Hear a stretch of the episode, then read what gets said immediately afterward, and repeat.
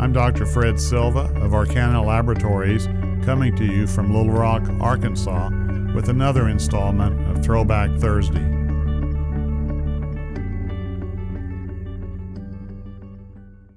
This is a short history of how membranoproliferative glomerulonephritis type 2 became dense deposit disease. At about the same time, Dr. Clark West and the Cincinnati group described a chronic hypocomplementemic glomerulonephritis.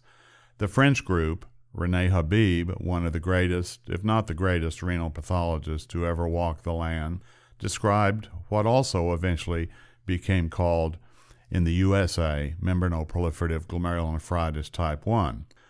In Europe, it was initially called mesangial mesangiocapillary glomerulonephritis.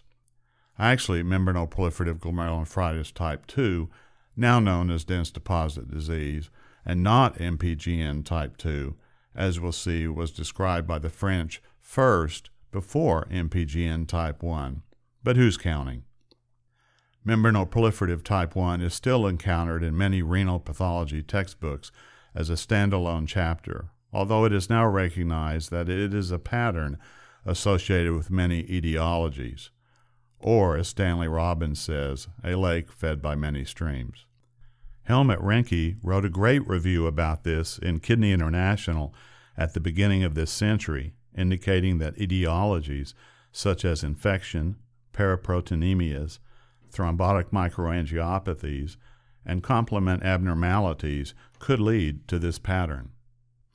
MPGN type 2 was almost always included in the MPGN chapters until fairly recently, although other authors had occasionally noted that MPGN type 2 did not always have the MPGN like features.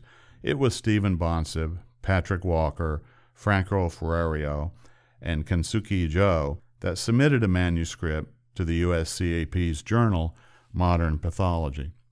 Dr. John Eble, the editor in chief, sent this manuscript to review to one of the authors of the chapter in Heptinstall's classic encyclopedia of that chapter, MPGN 1, 2, and 3. Actually, there are two MPGN type 3s, if you believe that. Some do and some don't. The reviewer of the Bonsib Walker et al. manuscript thought it quite a coincidence that he was asked to review this manuscript, although he had just written a chapter combining MPGN 1 and 2. The Bonsib Walker et al. article made it quite clear that this was a mistake, and that dense deposit disease, so called MPGN type 2, did not always have an MPGN pattern. And that's how MPGN type 2 was completely replaced by the terminology dense deposit disease. The Bonsib Walker et al. article was published and now has become a classic, actually being referenced by others within three months of the modern pathology publication. And in Heptinstall, now appropriately, there are separate chapters for MPGN1, the pattern, and dense deposit disease, now included as a C3 glomerulopathy. The author of MPGN type 1 now did it correctly. As one of our outstanding young renal pathologists says, not everything is in the textbook.